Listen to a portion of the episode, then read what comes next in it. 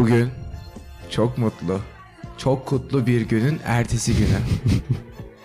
Bugün 30 Ekim 2018. Yani 29 Ekim'in bir sonraki günü. Yani bu ulu günde, bu inanılmaz başarıların yaşandığı bu günde Mustafa 29 Ekim'ini tebrik ediyorum. Ben de seni 29 Ekim'i tebrik ediyorum. Neden? Büyük Havalimanı'nın açılışı. İnanılmaz başarıların yaşandığı, inanılmaz çalışmaların yürütüldüğü, inanılmaz derece ölümlerle, Göçüklerle. Evet, o inanılmaz tarihimizdeki bu büyük başarıyı, bu 29 Ekim'e atılmış imzayı kutluyorum. Yani ne kadar doğrudur bilmiyorum ama yani mesela bizim buralardan oraya varmak bir 3 gün falan sürüyor diyorlar hani ulaşım. Tabii abi. Perşembeye bilet alıyorsun otobüs pazartesi kalkıyor. Önemli bir detay bu. Ama insan düdüklemesi bedava. Tabii tabii. Aynen. Aa biletler 59 liraymış hadi alalım. hadi bakayım gidebiliyor mu? Ama aslında e, mesele şeyde. Nasıl söylerler bilmiyorum ama etrafında yaptıklarında öğrenmek istediklerinde herhangi bir gazeteyi açıp baktığında bunun detayını öğrenebilirsin. Mesela detaylar cidden çok önemli. Mesela Temin sen müziğin sesini kısarken tam Love You'da kestin böyle ben bir ima mı yapıyorsun acaba diye düşünmedim. yani. Belki de yapıyorumdur kim bilir. O kadar da sene oldu. Eyvallah. Akla karayı başlıyoruz. Ne Akla haber abi? Mustafa Efendim Yani- Mustafa. ülkemiz olduğu kadar kişisel de zor zamanlar geçiriyorum. Seninle alakalı mı? Benle alakalı, hayatımla alakalı. Hayatımdan çıkanlar, hayatıma girenler, hayatım, hayatımdakiler böyle korkunç bir kaos içindeyim. Niye abi ya? Bir süre sonra hayatına o kadar çok insan girip çıkmış bu genel duygusal olarak veya arkadaş olarak. Sonra diyorsun ki hani etrafındaki insanların senin hayatında yeri ne? Konumu ne? Ne yapıyorlar? Sana nasıl gibi bir etkileri var? Ben onlarla mıyım? Ben onlar için ne yapıyorum? Ben onlar için ne yapıyorum? Evet. Evet, onlar bana yaparken ben de onlar için bir şey yapıyorum.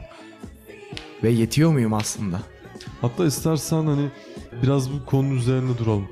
Yani insanların hayatımızdaki yeri üzerine. Duralım. Şimdi mi buldum bunu? Çok düşündüm. Duralım aslında. Çünkü şunu anlamıyorum işte bu siyasi bir örnek vermek istemedim. Vermek istediğim şey yaşadığımız bir toplumda belli değer yargılarının olduğu bir günde farklı bir değer yargısı, farklı bir toplum değil.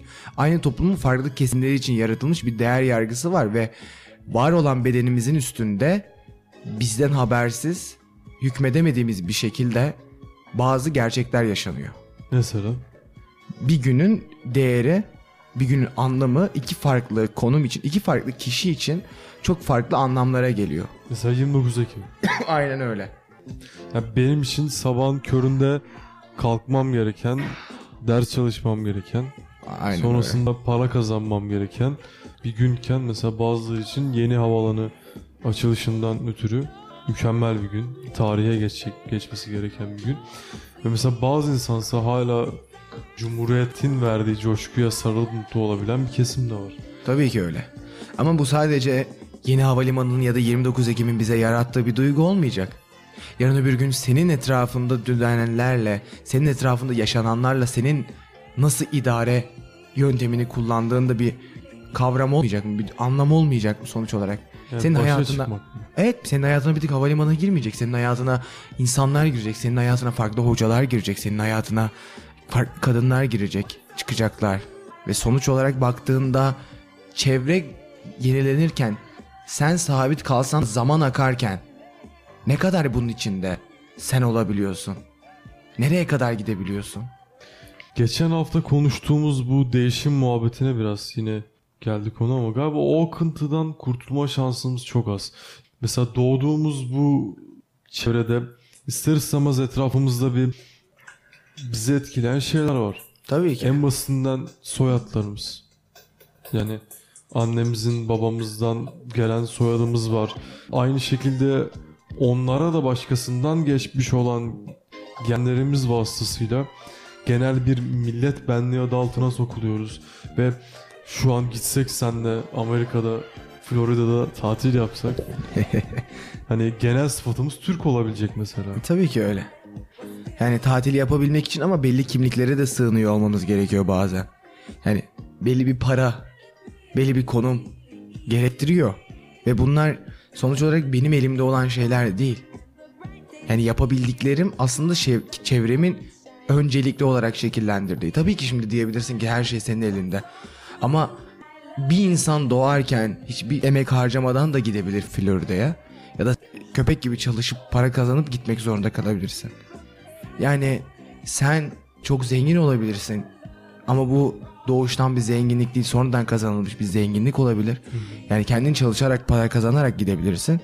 Ya da zengin bir kocan olur öyle gidebilirsin. Şey nasıl bir şeye geldik. Ben niye bu kadına gıpta ediyorum galiba. Mi zengin koca? Aynen öyle abi. Öncelik Hollanda'ya gidiyoruz. Ya ben sana bir şey sormak istiyorum Mustafa. Gerçekten biz var mıyız? Yani bunu şu bağlamın içinde söylüyorum. Şimdi ne dedik? Genler vasıtasıyla ve hatta gen bile değil çoğu zaman yaşadığımız küçükken çocuklardan gördüğümüz şeyler, alışkanlıklar, davranış biçimleri üzerimize yapışıyor. Yani bir, bir şekilde belki çok amiyane olacak ama etrafımızdakilerle tanımlanıyoruz. Evet. Ve bu tanımlamanın içinde Mustafa hani ben diyebilmek, ben varım diyebilmek ne kadar mümkün? Evet yani sonuç olarak sen varım derken de seni var eden şey aslında etrafındakiler, etrafın, zamanın nasıl geçirdiğin. Değil Ya- mi yani? Ben diye bir kavram yok o zaman şu an. Ya da şöyle ben varım derken eğer kendi varlığını kabul ediyorsan senin bu zamana kadar gelmede etmen olan her şeyi aynı zamanda kabul ediyorsun demektir. Yani Yani dol her Var- şeyi ama her şeyi bütün o paradigmaların hepsini sen şu an kabullenmiş durumdasın o zaman. Ben varım diyorsan eğer.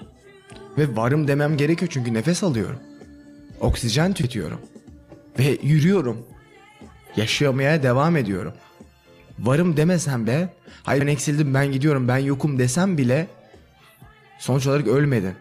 Yani yokum demek diye bir kaide yok. Varlığını ne kadar vücuduna tatminkar olarak açıklayabildiğinle alakalı. Ya ben yokum diye bir kavram, ya yok olmak diye bir kavram yok zaten işin içinde. Ya kimi burada yaşayan kimse "Ay ben yokum artık yapmıyorum bu hayat değil diyemez. Bence bence yani diyemez. Evet. Çünkü varsın. Nefes almaya devam ediyorsun. Mesele zaten bu çevrenin içinde var olabilmek. Yani bu koşullarla kendini tartabilmekle alakalı. Yani katıl atıyorum etrafındaki kamuoyuna o genel görüşe uysan uymasan da sen yani kendi fikrine, kendi yaşayış biçimini vesaireyi uygulayabilmenden bahsediyorsun. Tabii ki. Yani Peki bir şey soracağım ben burada. Hani Mustafa sence mesela gerçekten kendi görüşün sen buna sorgulayarak erişmişsin vesaire ama görüşün hayat hayata karşı yaşayışın vesaire bunların hepsi toplumda çok fazla uyuşuyor. O zaman da sen mutlak bir benlikten söz edebilir misin? söz edemem. Söz edemem çünkü mutlak benliğimi benim getirdiğim bir dünyayla, benim doğrularımla var ettiğimi tartışırım kendi içimde. Öbür türlü kurmacı oluyorsun bir yerde ya. Evet kurmacı oluyorum. Yani ben kendim yapıp yapmadığımı doğruyu bulamıyorum. Yani yani kere yani ne olursam olayım, nereye gelirsem geleyim aslında çevrenin şekillendirmiş olmasıyla alakalı. Hani Evet, istisnai örnekler vardır belki ama sen inançlı bir aileden gelirsen inancın ne olduğunu bilmek zorunda doğuyorsun. Ama inançlı bir aileden gelmezsen herhangi bir camiye götüren bir büyüğünle eskiden böyle küçükleri camiye götürürlerdi Tabii. falan küçük bebekler vardı giderlerdi falan. aynen dolaşırlardı böyle camide eğer öyle bir çocuk değilsen ve cami bilmiyorsan inancın sana gelmiş olması senin varlığınla ilgili bir şey evet burada belki bir paradoks var sonuç olarak camiye gitmeyen bir insan inancı bilemez diyemem ama çevrenin ittiği bir koşul var Mesela şey çok değerli bir ortak arkadaşımız Adakök Hı hı. anlatmıştı zamanında. Hani Roma'da Scipio'lar aile Hı hı. bu abilerden biri baya köle hakları için savaşıyor. Adam hani adam soylu. Adam her türlü keyfi yerinde. Ama mesela köle hakları için müthiş savaşlar veriyor. Müthiş çabalar sarf ediyor. Hani o adamı kıymetli yapan şey bu. Hani bir yerde kendi fikrini, kendi şeyini belli edemiyor. Çünkü hani köle olup da köleliğe karşı olmak çok kolay değil mi bir yerde zaten? Evet. Çünkü öyle bir konumdayken de aslında kaybedecek şeylerinle alakalı bir şey. Yani sana gelen doğuştan gelen bazı sorumluluklar değil, bazı varlıklar, bazı durumlar, bazı olgular var yani. Ve kaybedecek bir şeyin yokken saldırıyor olman çok daha kolay, çok daha normal bir şey. Ama gelen olgularla birlikte saldırmıyor olman da yani nasıl söyleyeyim doğuştan zengin bir ay bunu maddi olarak söyleyebiliriz, manevi olarak söyleyebiliriz. Doğuştan sen 6 puanla doğdun ve ben benim elimde 1 puanım var. Sonuç olarak sen bu 6 puanı kaybetmemek için daha az saldırgan bir şekilde, daha az sorgulayan bir şekilde ilerlerken benim zaten kaybedecek bir şeyim olmadığı için senden ziyade ben bir puanımla birlikte daha çok saldırgan davranıyorum ve 5'e 6'ya doğru geldiğinde zaten seni suçlu buluyorum o noktada. Yani aslında getirisiyle alakalı seni yönlendirmen diye düşünüyorum ama kabul de edemiyorum aslında. Doğumunla alakalı bir nokta da olabilir ama hayatına giren bir sürü insan bu siyasi düşünceyle olabilir ama bunun aşkla sevdayla da ilgili konuşulacak noktaları vardır belki. Hayatına girdi, giren bir kadın, hayatına giren bir erkek senin hayatını öyle bir noktaya getirebilir ki sadece ona ait yaşayabilirsin. İşte bu parazitliğe düşmemek lazım. Ya bence bu çok tehlikeli bir şey. Yani Mustafa ilişki nedir? Ya bu benim orijinal örneğim değil. Ben bunu kimden duydum hatırlamıyorum bile ama hani iki insanın kendi hayatı vardır ve bu iki hayatın kesişim kümesidir. Benden duydun lan bunu.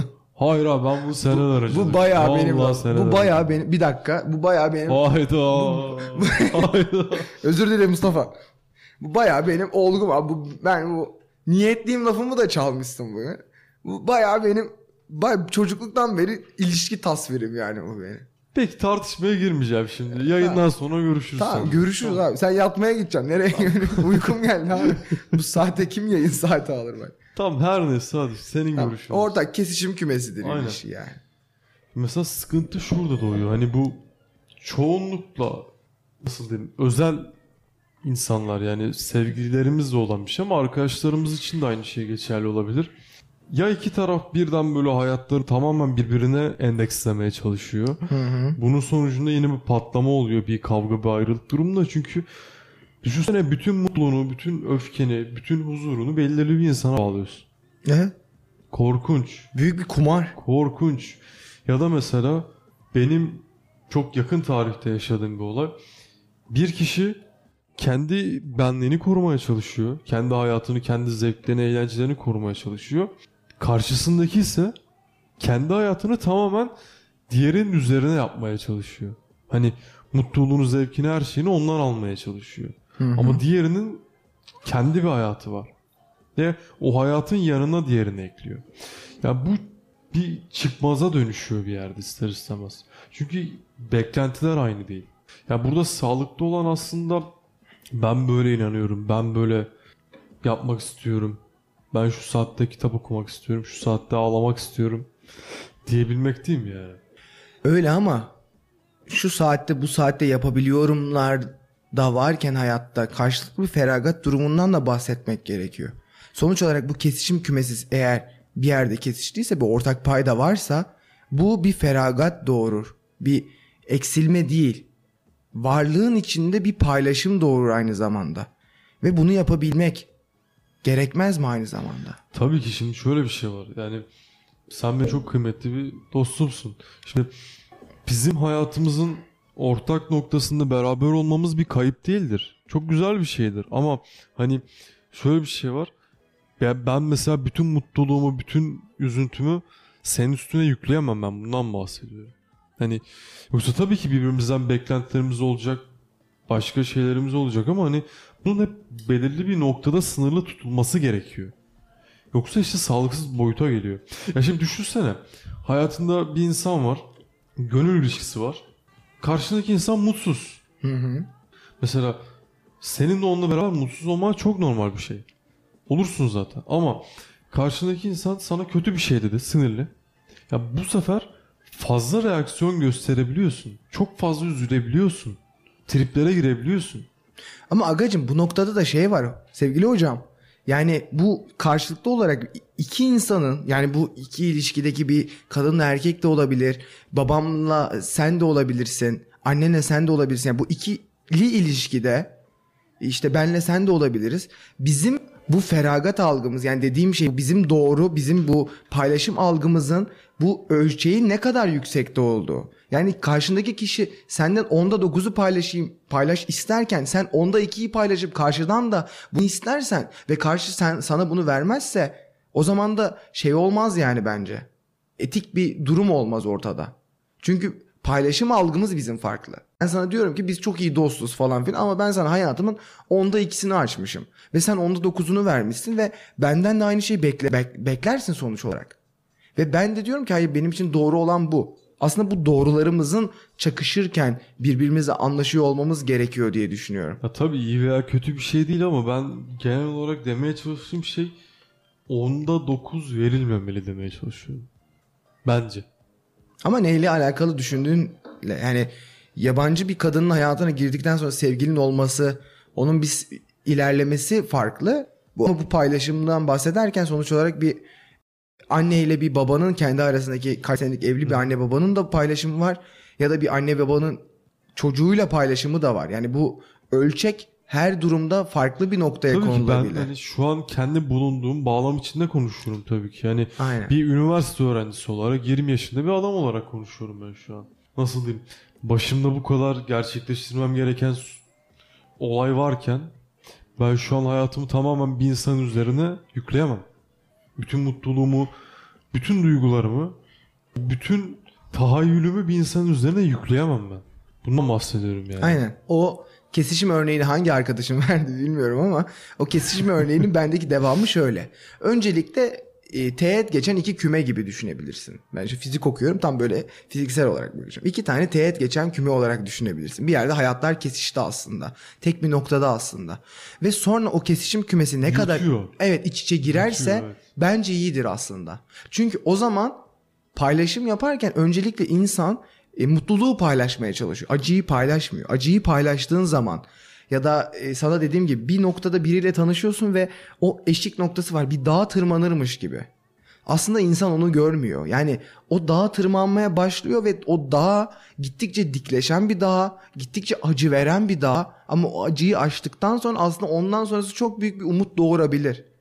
Ama bu da aslında büyük bir kumar. Çünkü bundan sonraki umudun nereye doğacağını bilmiyoruz asla. Belki de tekrar Evet. kocaman bir daha büyük bir dağ var karşımızda. Belki tırmanamayacağımız diklikte bir yer. Evet ama mesele bir olup aynı ceviz kabuğunun içinde dalgalanmaya başlayabiliriz. Çünkü aynı olduğumuz takdirde, bir olduğumuz takdirde ne olur? Aynı kabukta çekildiğimiz zaman herhangi bir önde gitmez o zaman. Ya da herhangi bir geride kalmaz. Eğer bu kesişim noktalarını biz birleştirebiliyorsak şayet hep beraber aynı noktada, aynı kaptan yemek yiyerek ilerleyebiliriz. Aslında mesele o. Ya dediğine kesinlikle katılıyorum ama bence senin dediğin şey benim bu insan hani o onda 9 olmamalıyı çürütmüyor. Eyvallah. Herkes için onda Yani- 9 olacak diye bir kayda. Evet. Benim için de bir örnekti Evet hani sadece o bu. kesişim mesela gayet kaliteli olursa Tabii canım. hani ne bileyim kaliteli bir zamanda beraber üzülmek, acı çekmek, beraber kitap okumak, sinemaya gitmek, mutlu olmak hani bunların hepsi o ortak kesişime bence gayet de layığıyla sığdırılabilir. Hani Tabii ki. Ama sonuç olarak zaman algısının da ilerlediğini düşünürsek şayet yani zaman birlikteliğin gelişmesinden mi bahsediyoruz? birlikteliğin gelişmesinden bahsediyorum. Aynı zamanda ama şunun farkında olmasından bahsediyorum. Birliktelik gelişirken aslında yaşamımızın da ilerlediğini. Hani zaman ortak ilerliyor. Heh, tam aynen bunu söylediğinde aklıma da bu geldi. Şimdi mesela yeni bir insanla tanıştığımız zaman sonuçta tamamen farklı bir geçmişimiz var. Tamamen farklı. Tabii ki. Yabancı bir Ve insan. aynen aynen yüzde yüz farklıyız ve bir araya geliyoruz. Ama mesela diyelim 3 ay geçti. Bu farklılık düzeyi artık %90'a inmiş durumda mesela. Yani Ya da 10 yıl berabersin. benziyorsun zaten. Yarı yarıya inmiş artık farklılık düzeyi. Aynen. Çocukluğun farklı sadece. Ondan sonrasında hep berabersin mesela. Aynen. Yani o yüzden ileriki noktada bu insanların hayatımızda ne kadar yer kapladı, onlara ne kadar bel bağladığımızın artması bence çok normal. Hani güzel bir evlilikte bunun olması bence kesinlikle yanlış değil. Ama hani benim özellikle demeye çalıştım. Kendi bağlamam içinde 20 yaşında bir üniversite öğrencisi bağlamı içerisinde benim şu an doğru bulduğum şey kendi öznelliğimi korumamın doğru oldu. Peki kendi özelliğimiz var ortada ama bu bağlam da onda ikiler, onda üçler, onda beşler, onda dokuzlar artarken Ne çok sayısal konuştuk biz de. ama bir edebiyatçı bir fizikçi bir zahmet var karışıklık var. Bu bağlamda bu mevzular o artarken bir olmaktan bahsettim ya aynı ceviz kabuğuna bağlanmakta. Çünkü biz bu bağlamda özellikten ziyade daha genel konuşmak gerekirse farklı farklı toplumlardan da konuşabiliriz. Farklı farklı toplumların da kendi arasında bağlantı kurması gerekebilir bu konuşmalardan sonra. Ama şunu demek istiyorum.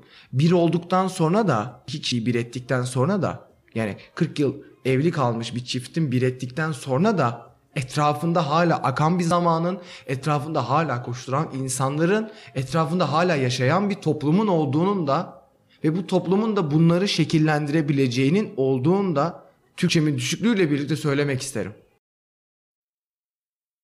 Konuş. Neredeydik biz?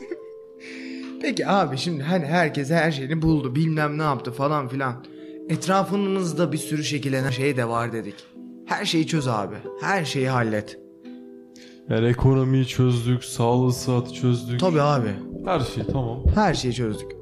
Sonuç olarak etrafımızda asla hükmedemediğimiz ve bizi şekillendiren de bir şey var.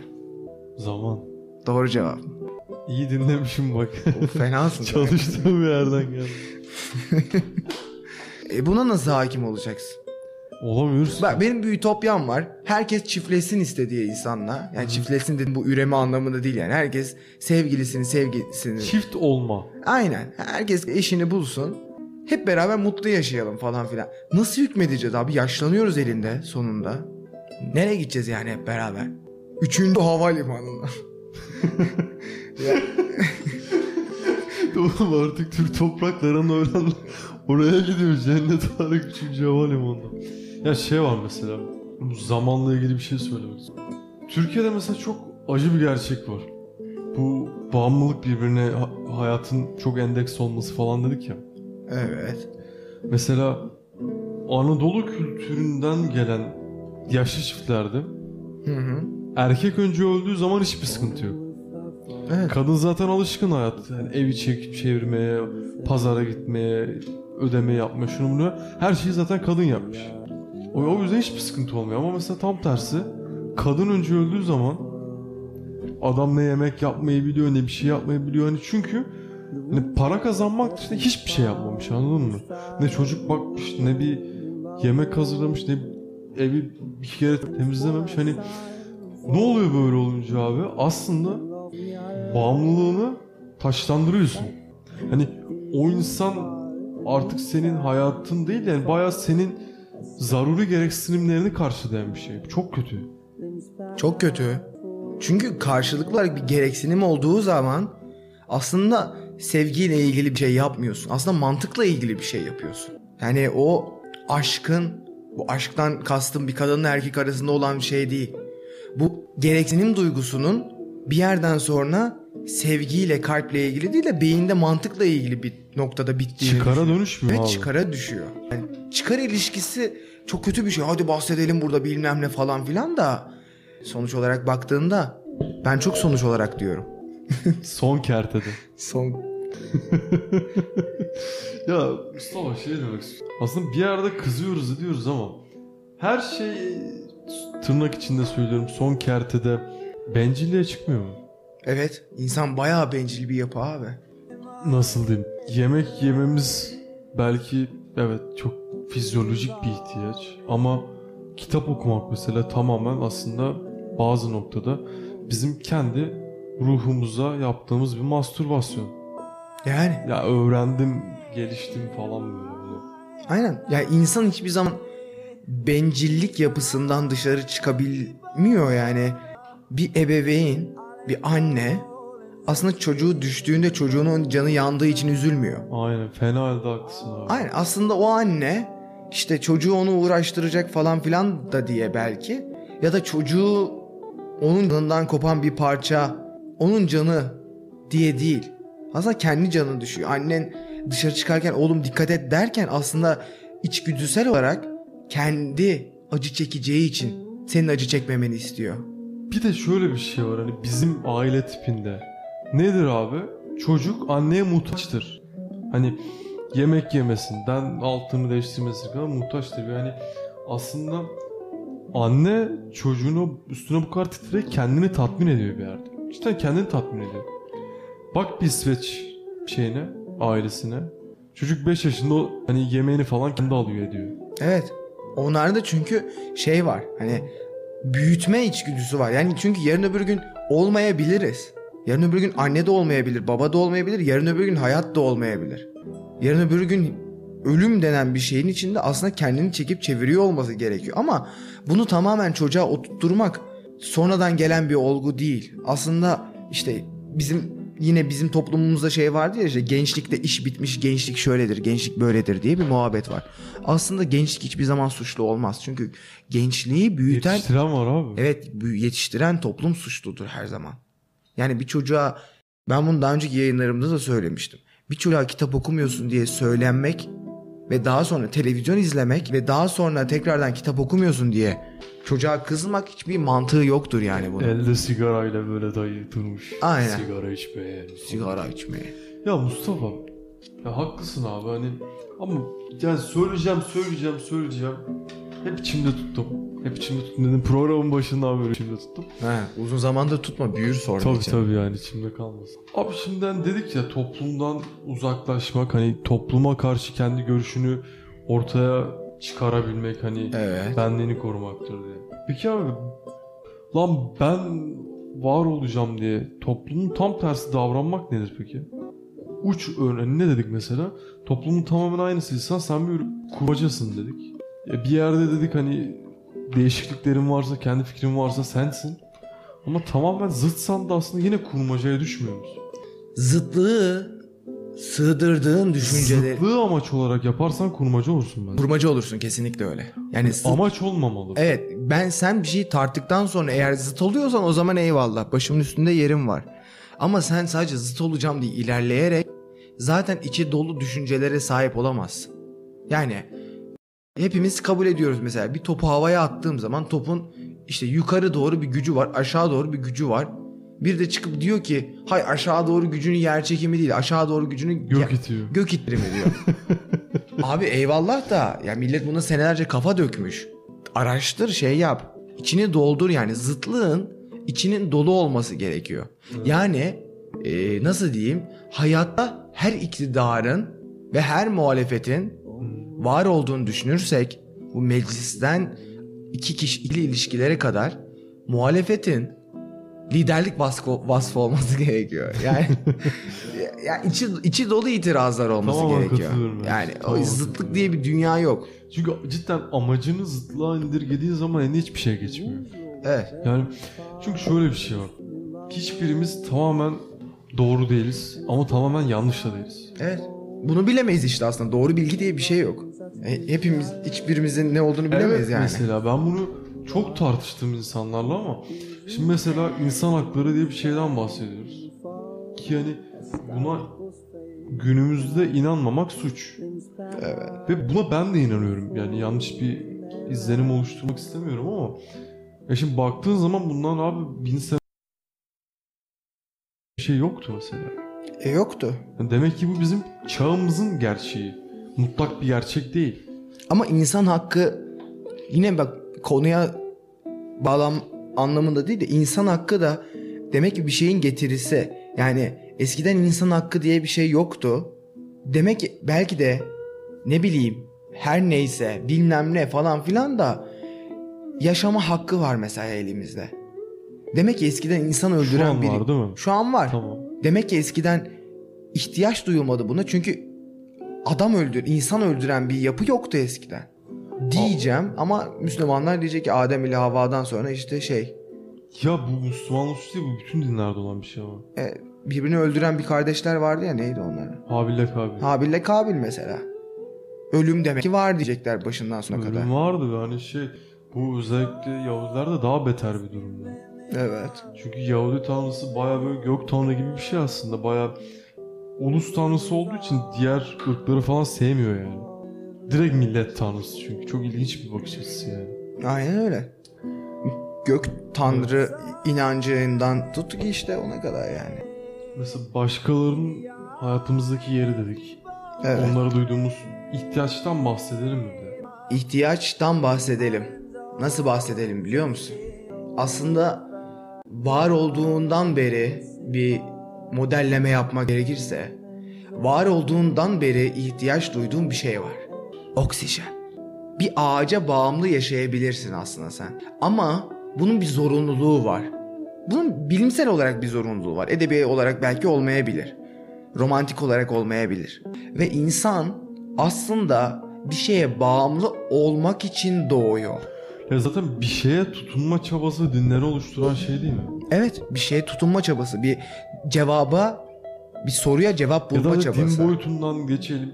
Hani bir siyasi fikre bizim şu an burada oturmamıza kadar çok geniş bir pencerede aslında. İnsanlığın en basit şey bir şeye tutunma çabası değil mi? Evet öyle.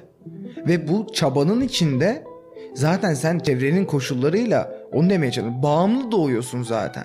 Ve bağımlılığı sonuç olarak bir yere böyle yapıştırmaya çalışıyorsun. Yani Evet. bir isim vermeye çalışıyorsun buna. Ve bu noktada işte bir kadına bağımlı olabiliyorsun. Bir ağaca, bir arabaya. Ya bağımlılık kelimesi. Çok teşekkür ediyorum bu kelimeyi kullandığın için. Çünkü Rica ederim abi. arada çalarız denk gelirse. Aklıma bir şarkı geldi hemen. Indigo diye benim çok sevdiğim İzmirli bir hip hopçı var. Aa Indigo. Şey diyor hani bağımlıyız hepimiz bir şeylere. Huzursuz oluyoruz yanımızda olmayınca bir şeyler. Hani uçuk gözükmesin, telefonsuz durabilir misin? Bağımlılık budur akla ilk eroin gelmesin. Hani cidden öyle. Telefona hepimiz bağımlıyız. Evet bağımlıyız. Ya da her gün bir insan görmeye o kadar çok alışmışız ki bir insan görmeden rahat edemiyoruz. Ya da ne bileyim kimi sigaraya, kimi şuna, kimi buna. Herkes yani böyle bir şey ve bu kaçınılmaz ve bu ne aslında en somut, en görünen kısmı insanlara bağımlılık. Annemize, babamıza, arkadaşımıza, kız arkadaşımıza, erkek arkadaşımıza. Bundan bu kadar kaçamamak beni çok düşündürüyor. Hani doğru mu yanlış bir kısmında. Beni düşündürüyor. Yani çünkü bu bağımlılığı sonuç olarak bir yabancıya bağımlılık yani sonradan gelen bir bağımlılık. Kendi seçtiğin bir bağımlılık varken ortada. Bir de doğuştan gelen bağımlılık var. Yani sen bir ağaca bağımlı ol- olmak zorundasın derken aslında özellikle bizim kültürümüzde sen ebeveynlerine de bağımlı olmak zorundasın. Bağımlı büyüyorsun ve buna alışıyorsun ve bunu hep olsun istiyorsun. Ve aslında ilk başta verdiğim onda 9, onda 2 örneği de burada çıkıyor zaten. Doğuştan gelen bağımlılıklarda birlikte büyüdüğün için daha fazla ortak nokta yaratmak zorundasın. Çünkü zaten beraber büyüyorsun, beraber var oluyorsun. Sonradan gelenler bu ne kadar artarsa eyvallah çok güzel şeyler ama eğer artmazsa zaten yanlış değil. Aslında senin dediğinde benim dediğimde ortak bir payda da buluştu şu anda. Ama bu bağımlılığı yaratırken var olan her şeye bir karşılık bekleyerek, bir risk alarak, bir kumar oynayarak aslında hayatı devam ettiriyorsun. Yani çıkar beklememek gerekmeye çalışıyorsun. Çıkar beklememek gerek diyorum ve şunu demeye çalışıyorum.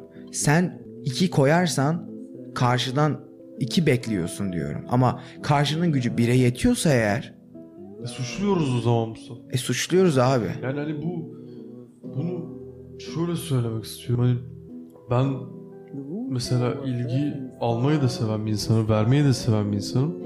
Ama o bahsettiğim kendime ait alanı yıkmayı sevmiyorum.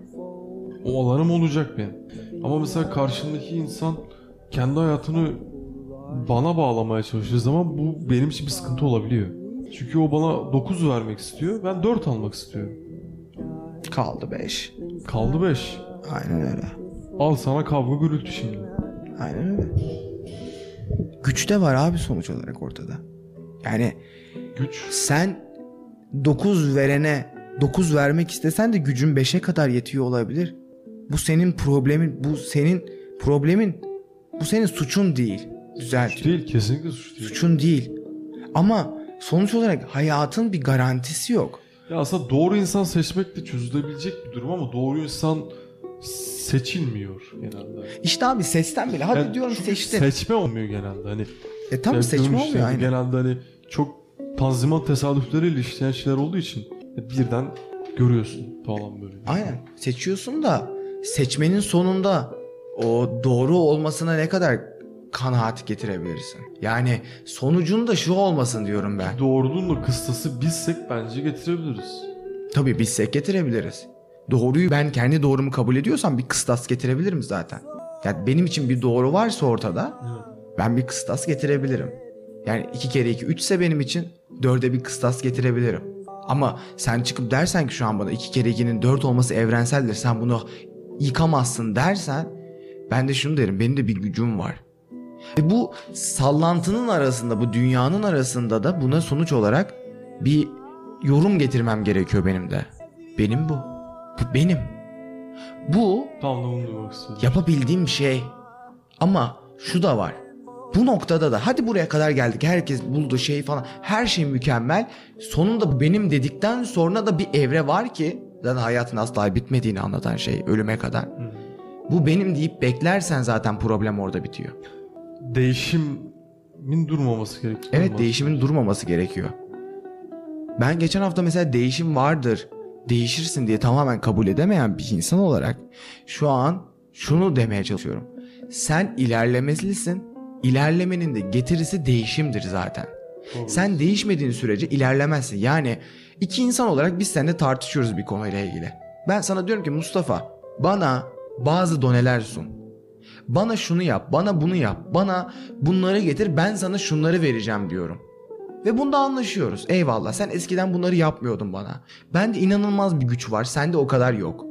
Sana diyorum ki sen iste ben yapacağım ama her şeyinle bana gel diyorum. Sen diyorsun ki eyvallah tamam. Yani örneğin dışında şunu yapman gerekiyor. Olağan bir durumu değiştirmen gerekiyor. Ve sen değiştirmeyip sürekli benden biraz daha güçlü olduğum için feragat beklersen sen suçlusun işte o anda. Çünkü ne olursa ya olsun beraber duracaksın ki bu imkansız. evet imkansız zaten denk değiliz. Aynen ya belki beraber maddi- hareket yaş olarak bile denk değiliz belki. Denkliği tartışamıyoruz şu an. Aynen. Sen de sen de yapmalısın. Yani ilerlemenin yolu eğer biz bir küme olduysak, birleştiysek ve aynı küçük ceviz kabuğunun içinde yürümeye devam edebiliyorsak, eğer sallanmaya devam edebiliyorsak işte o ceviz kabuğunun içinde birbirimizi dövmememiz gerekiyor. Birbirimiz adına feragatler, birbirimiz adına suistimaller, birbirimiz adına işte o ufak noktaları yakalamamız gerekiyor. Peki bir şey sormak istiyorum. Yani bir insanla beraber değişecek ya da bir insan için feragat ettirecek gücü nasıl edinebiliriz? Musun? Ee, bilmiyorum. Bilmiyorum. Bu da çok böyle hani çünkü laps diye olan bir durum değil mi? Laps diye bir olan durum değil. Aksine bir fidan gibi ince ince büyüyen bir durum diye düşünüyorum. Ya şimdi hem katılıyorum hem katılmıyorum. Ya bu şu ana kadar sende nasıl oldu bilmiyorum ama şimdi mesela gönül ilişkileri üzerinden bakarsak aşağı yukarı en başta mesela bir insandan hoşlanıp hoşlanmayacağım bellidir. Çok basit olarak. Hani sonrasında o tohumun olup olmamasından bahsediyorum. O tohum olduktan sonra evet filizlenme kısmı gelişmesi doğru. Ama sonuçta önceden ya var ya yok. Çok net bir paradigma var ortada bence. Ya var ya yok. Ama Aynen. var olması durumunu itiraz edilecek bir konumda. Var olması durumu hayır denilebilecek bir konumda değil. Sonuç olarak var. Evet. Öyle ya da böyle var. Sonuç olarak var olduysa eğer bir şeylerin artık devam etmesi gerekiyor. Yani öncelik hayatta da her zaman bir çocuk büyütmek gibi düşün. Öncelikle var ediyoruz biz onu. Yoktan var ediyoruz. Bir kadın bedeniyle erkek bedeninin birleşmesi sonucunda kadın bedeninden bir mucizeyle var ediyoruz ve o çocuğu büyütüyoruz aslında biz. Aynı şekilde bu da bütün her şey iki bedenin birleşmesi sonucunda var olan bir şeyin bir yerde oluştuktan sonra durma şansı yok. Her zaman büyüyor. İkimizin arasındaki ilişki büyüyor. Başka ikili arasındaki ilişki büyüyor. O çocuk, o aramızdaki ilişki bir çocuksa, o bağ bir çocuksa her şekilde büyüyor. Ve o çocuğun büyümeme şansı olmadığı için iyi büyüme şansı var. Ya da kötü büyüme dezavantajı var. Yani biz ne kadar verirsek o kadar iyi büyür zaten. Mesele o. Peki Onun büyümeme şansı asla yok. Elbet büyüyecek. biraz da sana daha doğrusu seninle beraber günah çıkarmak istiyorum. Çıkaralım abi. Elhamdülillah. Ya şundan bahsediyorum abi. Galiba bunu hepimiz yaptık. Ya bu genelde çok yetişkinlik döneminde olan bir şey değil ama mesela bir ilişkideyiz. İlişkinin ne olduğu önemli değil. Yani arkadaş da olabilir, bu gönül ilişkisi de olabilir. Karşımızdaki insana çok fazla sevgi veriyoruz. Heyecanlıyız. Çok fazla Heyecanlıyız. sevgi veriyoruz. Her şeyimizi döküyoruz. Emekler, üf böyle hani hediyeler, şiirler. Aman tanrım yani havada uçuşuyor. Sonra mesela karşımızdaki insan bize aynı boyutta yaklaşmıyor. Hani sevgi veya şey olarak değil mi? Atıyorum karşındaki insan şiir yazmıyor mesela. Ama sen yazıyorsun. Ya da ne bileyim sen daha evcimensin, daha beraber vakit geçirmek istiyorsun. O mesela biraz daha yalnız kalmayı seven bir insan. Bu sefer ne oluyor? Daha çok olgunlaşamamış bir durum bu. Suçlama. Büyük bir suçlama. Ben seviyorum, ben ilgi veriyorum, ben her şeyimi veriyorum. O neden vermiyor? O neden vermiyor, o neden vermiyor. Bu korkunç. Yani ben bunu yaşadım çünkü çok iyi yaşadım. İlgimi veriyorum, sevgi veriyorum, her şeyimi veriyorum. Olmuyor. Neden olmuyor diye dövünüyorum. E çünkü sen dövündüğün için olmuyor aslında. Hani bunun bir sınırını kendimize çizmek gerekiyor bence. Yani o yüzden keşke diyorum ki mesela bazı durumlarda kendimi dizginleyebilseydim. Keşke dizginleyebilseydim. Yani çünkü hep aklıma o Cem Karaca'nın şeyi geliyor yani. Sevda kuşun kanadında ürkütürsen tutamazsın. Tutamaz. Harbiden öyle. Yani çıkar beklemeyeceksin. Eğer sen seviyorsan, sen ilgi veriyorsan karşındaki tamamen vermek zorunda değil. Değil. Bunu anlayabilmek gerek. Aynen öyle. Diyemeyeceğim tamamen. Affedildin mi? Affedilmek ya da bilmem bir şey bilmiyorum yani şu an. Neden bilmiyorum? Bunu belki sen de yapmışsındır dediğim şey zamanında. Ya da sana yapılmıştır. Benle senle de değil mesela. Biz burada oturuyoruz ama benle senle ilgili bir mesele olsaydı eğer konu zaten Burada... Şimdi burada kendimi hani mebus gibi gördüğüm için biraz. Hı hı. Şey mebus çok eski bir kelime oldu. Temsilci olarak gördüğüm için sonuçta. Hı hı. Aşağı yukarı aynı kitlerin. Aynı üretimin bir yerde. Hani o yüzden bizim dönemimizde özellikle bu, yani sosyal medyanın iletişim araçlarının patlamasıyla beraber sürekli bir temas halinde olma durumu var. Evet. Ben hep günaydın mesajları ben atıyorum. Hep iyi geceler mesajları ben atıyorum.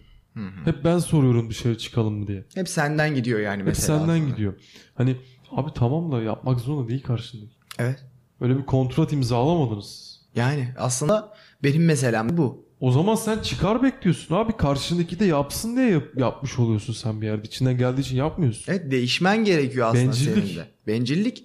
Bu bencilliği kırman gerekiyor. Sürekli karşıdan bekleyerek bu ben ikili ilişkilerde kadın erkek arasında da söylemiyorum bunu. Her ikili ilişkide Tabii abi direkt. bizzat bir şeye değil. Daha genel. Hı hı. Her ikili ilişkide.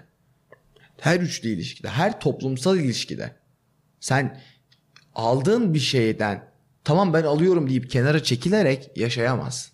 Çünkü o aldığın şeyler de bir yerden sonra biter. Ve sen eğer ona alışırsan hep onu bekleyerek ilerlersen ve o karşıdakini sen bir gün yorarsan ve karşıdakinden bir şey alamazsan apışıp kalırsın öyle işte. Bu kadar da basit aslında. Ondan sonra hani işte insanlar hayatımızdan çıktığı zaman yani daha doğrusu ya da biz çıktığımız zaman yine bir artçıl suçlama başlayabiliyor. Hani biraz bundan kurtulmak lazım Mustafa. Hani suçlama duygusundan sıyrılmak lazım demek istiyorum. Önce insanın kendini suçlaması gerekiyor. Aynen öyle. Ben ne yaptım demesi gerekiyor. Ben ne yaptım demesi gerekiyor. Evet. Ya bence çok zor edinilen bir yeti bu. Evet. Hatta çoğu zaman edinilmeyen bir yeti. Beklerken bile yani suçlarken bile değil beklerken bile beklediğin şeye karşı Oturup ben ne yaptım da ben niye hak ettim de bunu bekliyorum diye sorman lazım aslında. Evet. Sonra da gitmek istiyor insan.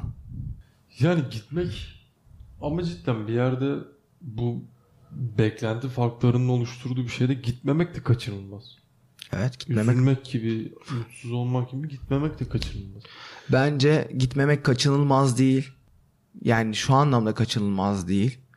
Bu konuştuklarımızı, beklentileri, karşıdan gelen cevapları, ona karşı bencillikle feragat etmemeyi falan filan bir kenara koyup zararın neresinden dönersen kardır deyip beraber olup aslında beraber gitmek, beraber yürümek en güzelidir.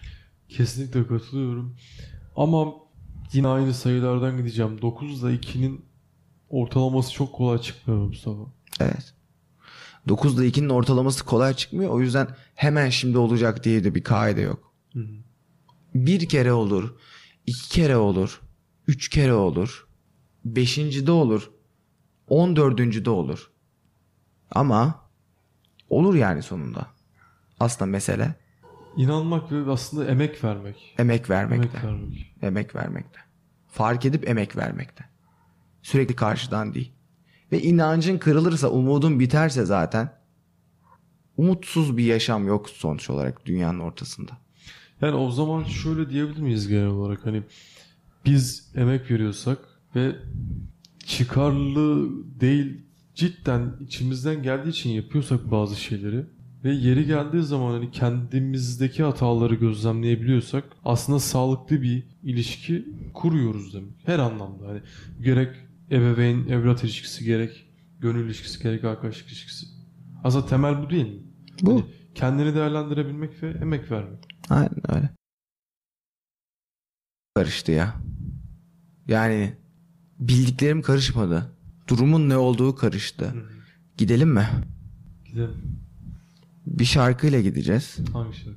Artık arayan bulsun o şarkıyı. Birazcık da emek lazım. Hep benden gitmesin. Tabii. Şazamlar açıldı şimdi. İnanmakla alakalı belki de en güzeli 14 yazın sonunda derin bir ah çekip her yaza kış uyanmak sözüyle başlayan bir şarkı. Yani hiçbir şey bitmedi. En dipteyim dediğin an bile hiçbir şey bitmedi. Çünkü en dip, en yüksek diye bir şey yok. Zaten doğru bilgi yok. Evet. Kimse kestiremez bunu. O yüzden belki deyip bir virgül koyalım. Kıstas biz olalım her şeyden önce. Aynen. Ama abartmadan. Çevreyi de fark edelim. Aynen öyle. Belki deyip bir virgül koyuyoruz. Akla karayı bu gece seçemedik bence ben. Evet bu gece biraz ikimiz de hem ak hem kara olmuş olduk. Aynen öyle. O yüzden belki deyip virgülü koruyorum. Yani cümleyi tamamlamak gerektiğini kim söyledi? O zaman Hani en azından başkasının yüklemiyle konuşacağımıza bırakalım yüklemsiz kalsın. kalsın abi. Haydi eyvallah. Hadi. Biz gidiyoruz.